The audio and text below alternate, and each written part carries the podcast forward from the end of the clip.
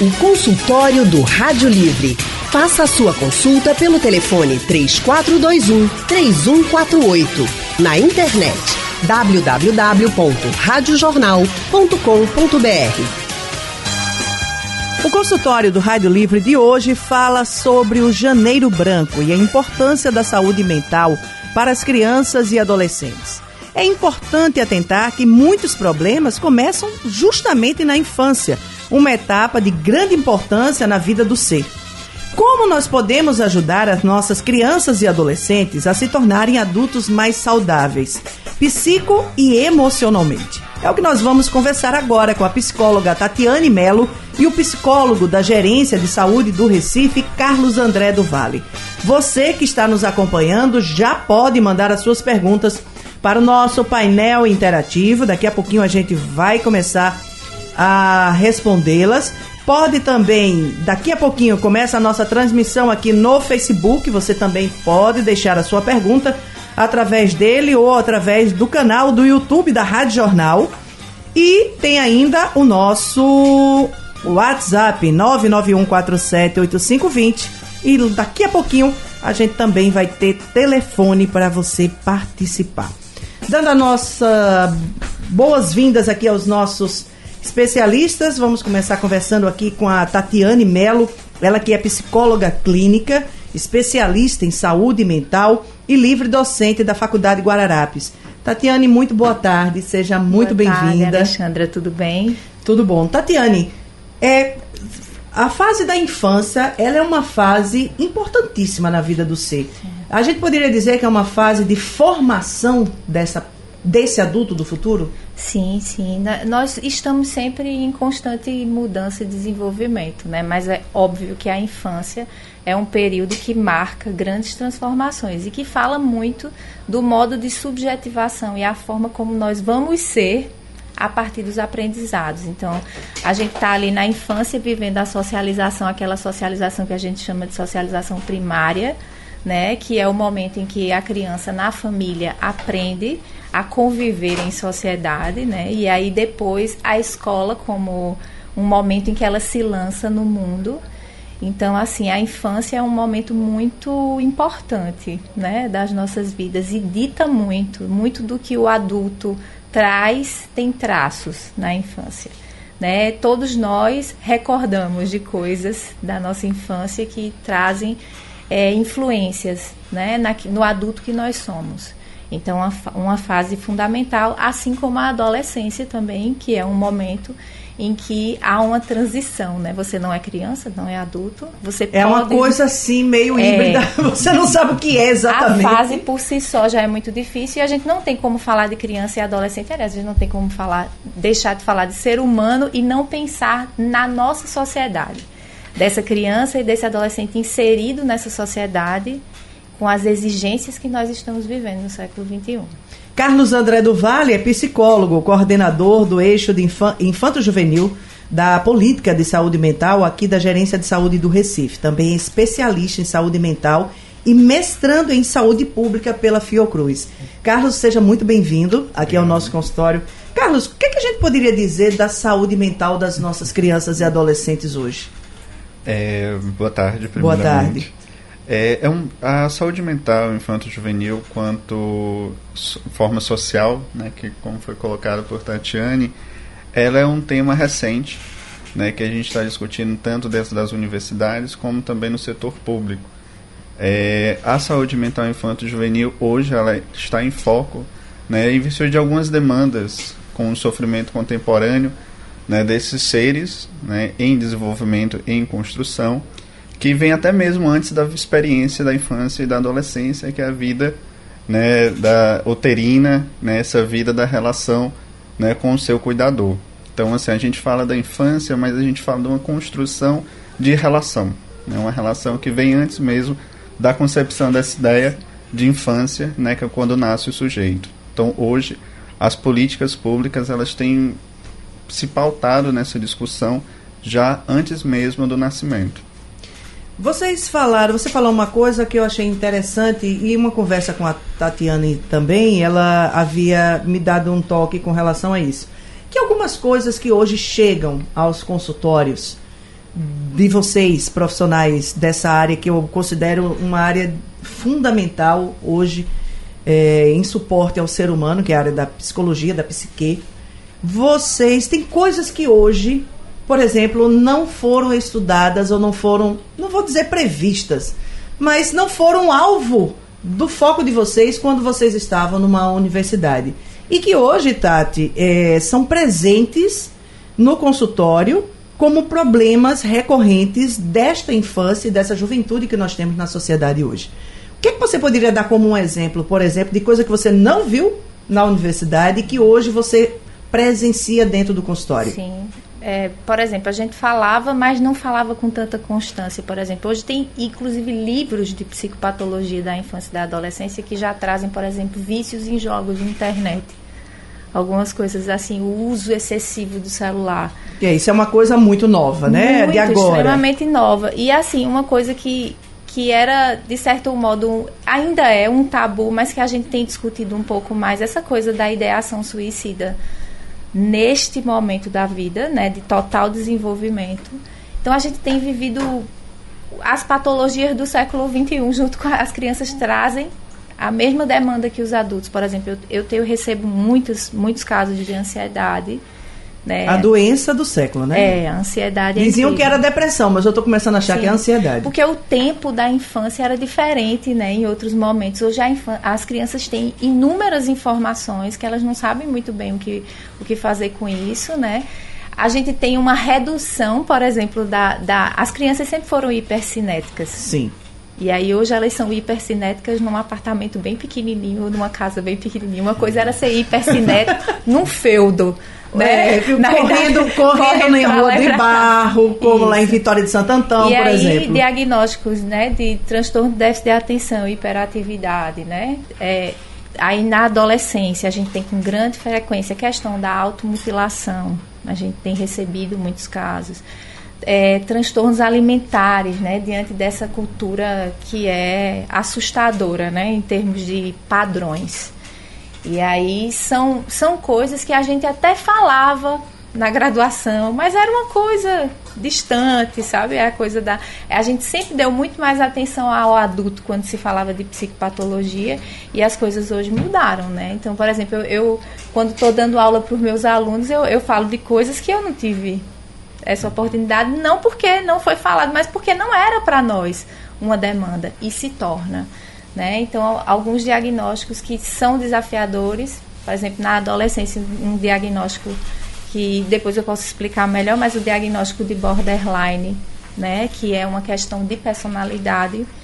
Então, pra, só para dizer assim, mais ou menos o que vem. Ok. Tem muita coisa. Estamos com a psicóloga Tatiane Mello e com o psicólogo, coordenador da, do eixo infanto-juvenil, aqui da Gerência de Saúde do Recife, Carlos André do Vale. Você já pode mandar sua pergunta aí pra gente. Daqui a pouquinho a gente abre o telefone também. Carlos, como é que está essa questão na rede de saúde pública? A Tatiane trouxe a experiência dela no consultório é, particular. Mas na rede de saúde pública, como é que está essa demanda desse público infanto-juvenil? É, no setor público, acho que é um norte que vale lembrar que essa discussão que vemos, estamos tendo dentro da saúde pública, ela segue três nortes, que é a clínica, a política e a rede. Então são três nós de processo de trabalho que a gente está tentando amarrar para cuidar da população infanto-juvenil de Recife. E nessa conjuntura, né, a gente tem alguns equipamentos e alguns serviços que eles são é, estão né, atuando dentro dos serviços de saúde mental, que são os Centros de Atenção Psicossocial, os CAPs. Quais são as demandas que estão chegando neles? É, a gente vai ter uma demanda bem variada, né, porque cada CAPS ele, ele vai ter um estilo e um, um público a ser atendido. Então nós temos demanda que vão desde essas situações colocadas no consultório particular que vem sendo apresentado como tentativa de suicídio e automutilação, mas também a gente tem algumas demandas que é da construção e do desenvolvimento infantil. Então você tem alguns transtornos relacionados ao desenvolvimento infantil que precisa haver um, uma intervenção precoce para possibilitar um desenvolvimento saudável dessa criança para a adolescência e a vida adulta. O que é que você chama de transtorno no desenvolvimento infantil? São situações de saúde, né, de forma global, que vão afetar a vida do sujeito do ponto de vista orgânico, biológico. Então pode haver alterações neuromuscular, neuroesquelética, neurocognitiva, mas também alterações, modificações na vida do sujeito afetiva, na sua interação social e inclusive no seu processo de aprendizado. Então isso tudo tem chegado também aos CAPs. Vamos ao telefone, o Paulo Pedro está em Moreno e conosco aqui na linha. Paulo, muito boa tarde para você. Para você também, minha amiga, tudo bem? Tudo bom, graças a Deus. Faça aí sua pergunta. Pronto. A minha pergunta é o seguinte: é, se há algum transtorno na vida de uma criança quando ela tem o problema de autismo, é, porque diz que é um problema psicológico que tem tratamento e a criança se pode voltar a uma vida normal ou se ela continua com o mesmo, o mesmo problema que ela tem, né, no caso, o autismo. Uhum. Como é que fica a situação? Né? Ok. Obrigada, Paulo, pela tua participação. Tatiana? É, dentro daquilo que a gente já estava conversando, né? O autismo ele se caracteriza dentro desses transtornos globais do desenvolvimento, né? Que a gente estava falando agora, e ele tem vários é, graus, né? Assim, de comprometimento, dependendo do indivíduo. Então depende muito do caso. Hoje a gente já avançou muito em termos de cuidado quando se fala da, da questão do autismo. E a gente consegue, através de uma equipe multidisciplinar e de todo um cuidado, ajudar essa criança a ter um desenvolvimento mais próximo daquilo que a gente considera, né? Porque a gente que considera normal ou não, né? Sim. Então, assim, a gente precisa ver o nível de comprometimento, porque às vezes é, existem alguns, algumas classificações de autismo que são mais graus mais leves. O espectro, como do espectro, chamam, né? é. E outros que, que vão exigir um pouco mais, né? Mas eu penso sempre que uma coisa que a gente precisa socialmente fazer também é desconstruir essa ideia do que seria uma criança saudável, né? Aquela coisa de se livrar totalmente. Vamos ver como é esse funcionamento desse menino que tem esse desse, dessa criança que tem esse diagnóstico, conhecê-la, sabe? Por isso que não tem como a gente dizer exatamente, responder exatamente a pergunta né, de, do, do espectador por causa disso, né, do ouvinte por causa disso. Porque a gente precisa primeiro olhar nos olhos dessa criança e entender como é que é para ela a experiência do autismo. Carlos Neto está em Jardim Atlântico, Olinda. Carlos, boa tarde para você. Boa tarde, Alexandra. Boa tarde, doutoras, doutores. Faça aí sua pergunta, meu amigo. Veja lá, essa, essa ideia aí e essa, essa coisa de autismo, de déficit de atenção, isso é uma coisa que é, eu tenho uma neta que tem problema de déficit. Mas quando veio descobrir, as escolas parece, não, não interessa seja particular ou do governo ou municipal, parece que está precisando de profissionais para anotar isso. Porque, graças a Deus, minha filha viu, viu muito isso aí, procurou ver como minha, minha neta estava se comportando, mas a escola não descobriu, não. Então, eu acho que a escola também, eu acho que tinha, tinha que ter a obrigação de ter profissionais para olhar esse lado. Sabe por quê? Porque quando minha filha descobriu, aí a escola começou a culpar que era professor, que era isso, que era aquilo.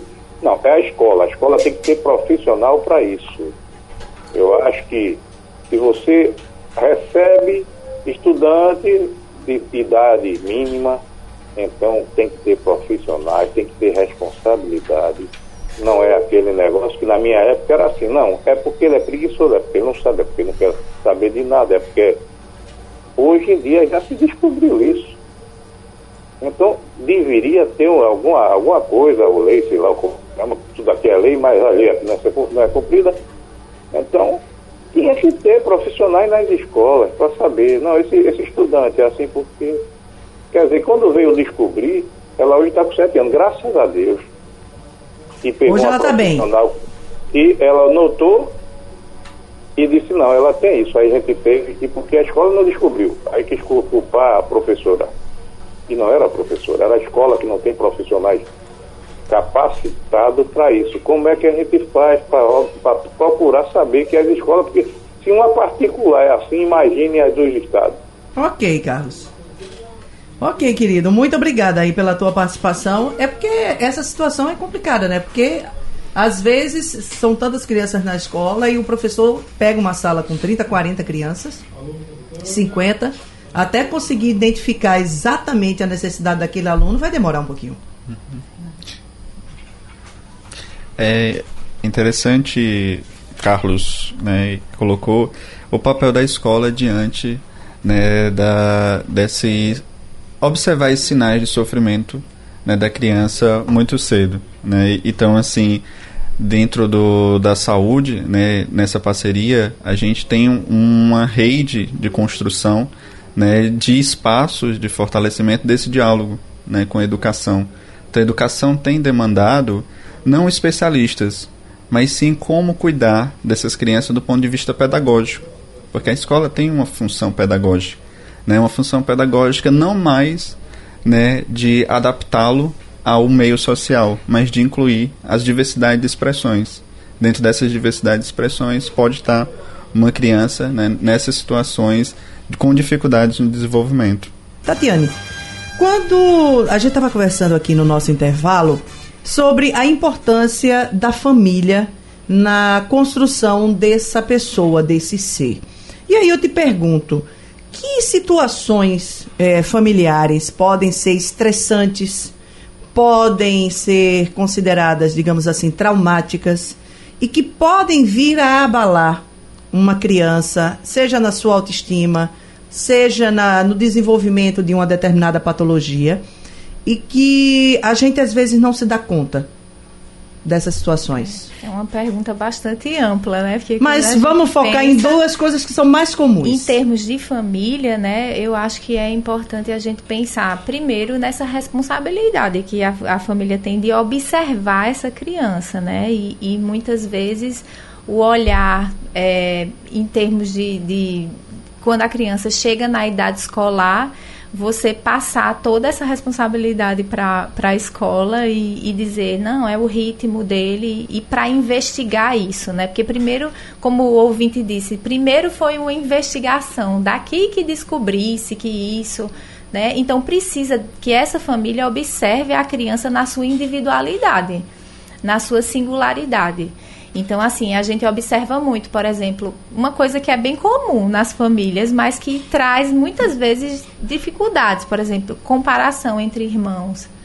Né? São é, coisas bem essa difíceis. Essa é bronca. Readequações, assim, a gente sabe que hoje a gente tem novas configurações familiares, né? Uhum. Então, assim, pra, talvez seja para as crianças de hoje um pouco mais é, entendível do ponto de vista do, do olhar infantil em relação, por exemplo, a novas famílias que se formam. Então, tem o irmão da minha mãe, tem o irmão do meu pai, o irmão que chegou com o marido da minha mãe, né? Então, assim, dois pais, duas mães, né? Então, são todas essas novas configurações que precisam ser olhadas dentro da singularidade tem algumas crianças que tranquilamente transitam, né? E outras têm dificuldades, né? Você falou na questão da formação dos casais e eu fico me lembrando, por exemplo, na dissolução dos casais. Também. É, até que ponto essa dissolução, quando ela não é bem trabalhada entre os adultos, prejudica na saúde mental da criança? Sim. É, em termos de, de é, é, na verdade é uma e adolescente das, é, também, né? É uma das demandas que a gente recebe mais, né? Então assim a gente sabe que, por exemplo, a questão da construção do apego, dos vínculos, essas coisas todas acontecem a partir da socialização primária, que é a socialização que se dá na família.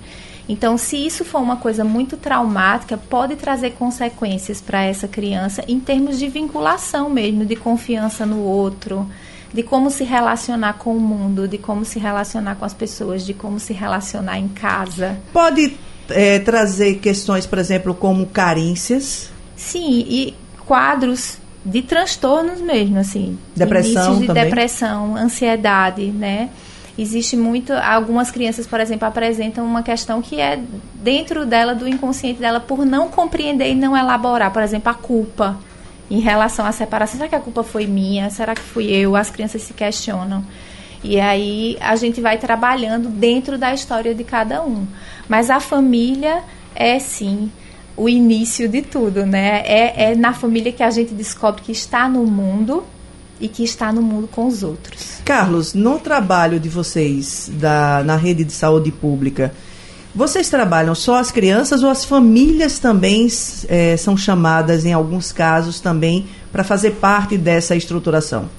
É, antes de responder, né, gostaria de contribuir com essa discussão sobre família, que é entender é, o papel ativo também da criança. Sim. Né?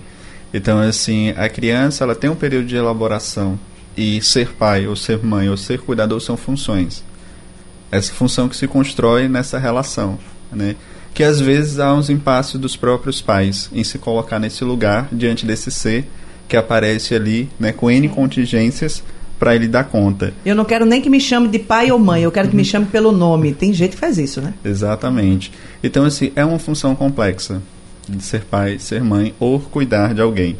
Né? Alguém ali que, de alguma forma, ele vai precisar responder né, a essas contingências dessa relação. E o mais importante das ausências são as presenças também. Então, como nos presentificamos no sentido de afeto, no sentido da linguagem e onde colocamos esse desejo de investir. Então, na rede né, de saúde mental, quando os pais chegam para o acolhimento né, das suas crianças e dos seus adolescentes, os CAPs eles têm um acolhimento familiar. Então, há um espaço de escuta desses pais, dessa angústia, que às vezes essa angústia fica flutuando que beira o desespero. Então, há esses grupos de troca, né, dos pais das suas experiências, das suas estratégias de fortalecimento, de estar nesse lugar né, de cuidado. Ah, os jovens que vocês atendem, ou pelo menos as demandas que chegam para vocês, eles têm, por exemplo, a questão familiar como um ponto importante? A função da família é essencial. A função da família dentro de um processo de cuidado é uma função protetiva, né, potencializada né, dentro do, do possível, mas também ela pode ser uma função de risco para a criança. Então, quando se chega ao acolhimento, há um preparo da equipe né, de fazer essa avaliação. Essa família é uma família que vai possibilitar um desenvolvimento protetivo e com qualidade, ou é uma família que vai colocar mais ainda condições de risco para essa criança. Então, assim, a intervenção vai ser no caso a caso. Então, não tem como generalizar as narrativas de, das famílias, mas tem como colocar que a equipe vai sim trabalhar com as famílias. Eu fico pensando, principalmente na questão dos adolescentes nos dias atuais, onde a gente tem é, tanta exigências, exigências de padrão, exigências corporais, exigências inclusive aquisitivas, porque se eu não tenho um determinado celular, se eu não tenho um determinado tênis, eu não faço parte daquele grupo em que eu estou inserido. E eu fico pensando, Tatiana, até que ponto é, a, a colocação de valores talvez mais sólidos nessa construção infantil pode ajudar esse jovem que não vai ficar isento desse tipo de demanda, mas tem alguns que eu acredito que eles conseguem passar bem por esse tipo de pressão porque ele tem outros valores. Sim. Sim, quando a gente fala de adolescente, né, tem essa particularidade. É um momento da vida de muita explosão. É muito difícil, vamos combinar. A gente muito. já foi, né? Já, todos já nós foi. lembramos disso, né? Lembramos aí, disso. É aquele momento em que você já tem que fazer isso, porque você, né? E ainda não, porque você tem essa idade, né? Você já pode, ainda não, né? E aí é. fica nesse, nesse impasse. E eu penso que numa sociedade como a nossa, a adolescência se coloca talvez num dos momentos bem, bem difíceis em termos de capitalismo mesmo. A gente tem uma sociedade que nos, nos bombardeia com desejos, né? E as crianças em, em todos os contextos, em todos os bairros, em todas as classes sociais e os adolescentes desejam pertencer ao grupo, que é algo que é característico da adolescência. É na adolescência que eu vou me fixar, não, aquele ali é meu grupo, eu preciso tá nisso, todo mundo comprou aquilo, né? Uhum. Eu estou. O Pai, celular. Todo mundo tem celular na minha sala, menos eu? Exatamente. Exatamente. E aí é esse sentimento, sabe, de exclusão. E em termos de adolescência, eu acho muito interessante uma questão que tem surgido muito, que é a questão da automutilação, né? Tem e... algum, alguma coisa que você percebe, Tatiane, que é um, um ponto em comum, digamos Sim. assim, nos pacientes que estão chegando do que ter, estaria motivando esse tipo de problema? Trazendo a questão da família, né? E, nesse ponto específico, nesse diagnóstico específico, às vezes é muito difícil para a família identificar. Porque eles escondem em regiões do corpo. O adolescente ele já toma banho sozinho, ele já se troca sozinho. Então o pai não tem acesso, né? Então ele às vezes faz esses cortes e a família não tem como identificar. Então, às vezes, a gente tem que observar alguns sinais mesmo de, de como ele está. Às vezes está muito para dentro, não conversa muito. Era uma criança que conversava muito e que, quando entra na adolescência, se fecha mais um pouco. E tem algumas questões que a gente pode tocar, por exemplo, essa coisa de usar sempre às vezes casaco, um calor imenso e sabe aquela tá coisa escondendo.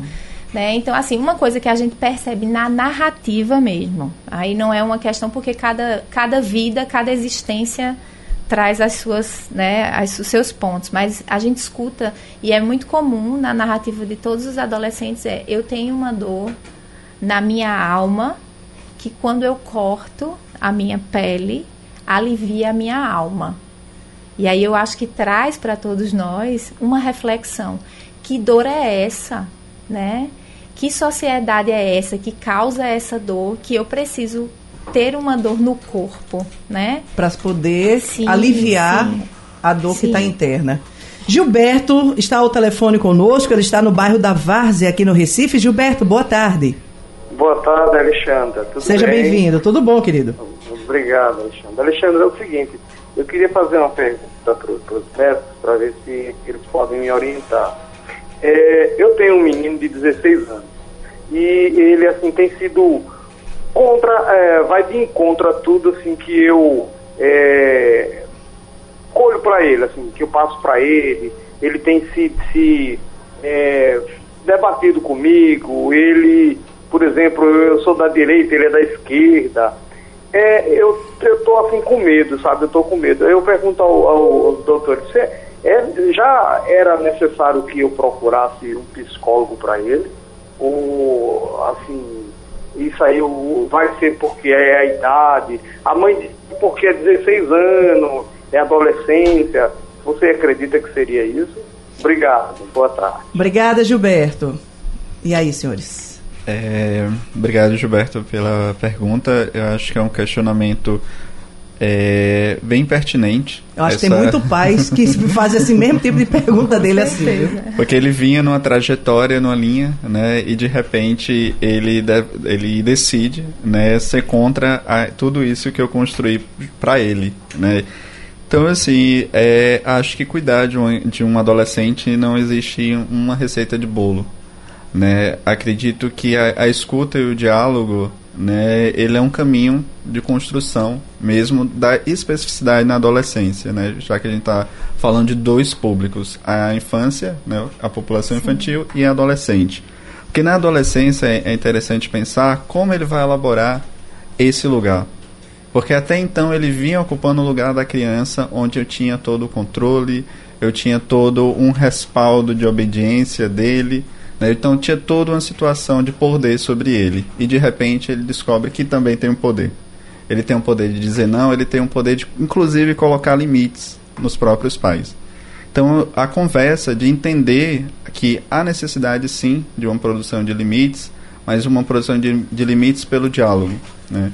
Uma, um, um, momento, um espaço dentro da, do, da família que se possam construir lugares saudáveis também.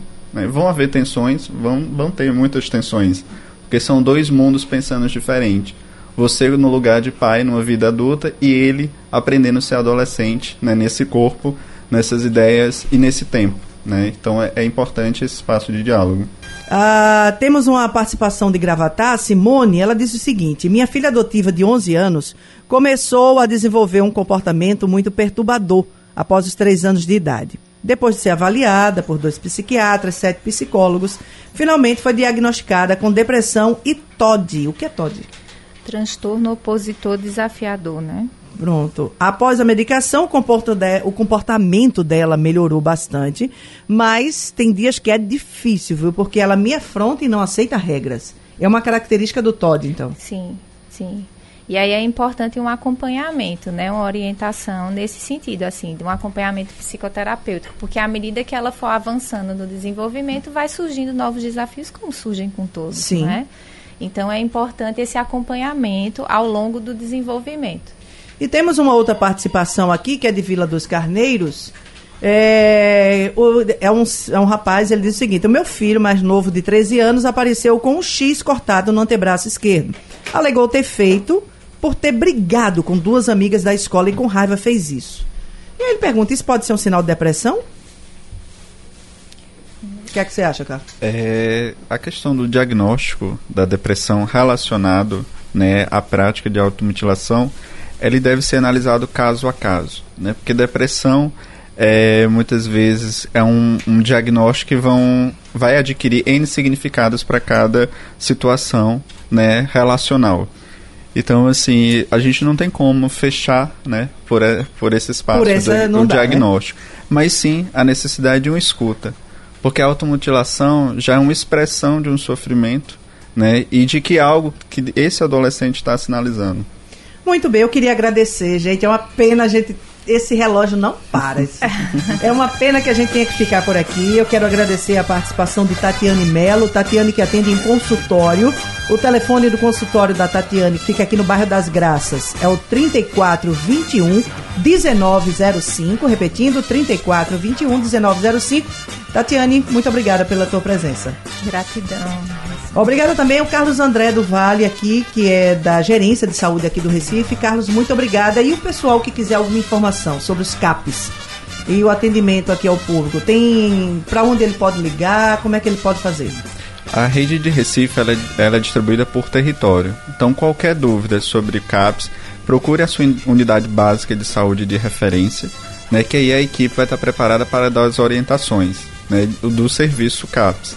Caso em, hajam situações de emergência, né, crises, pode direcionar e diretamente no CAPS de referência do território. Muito bem, obrigada Carlos André do Vale, obrigada Tatiane Melo, obrigada você que participou conosco, seja aqui através do Facebook, no YouTube ou no nosso painel interativo. Gratidão pela sua presença conosco. Sugestão ou comentário sobre o programa que você acaba de ouvir, envie para o e-mail ouvinte@radiojornal.com.br ou para o endereço Rua do Lima 250, Santo Amaro, Recife, Pernambuco.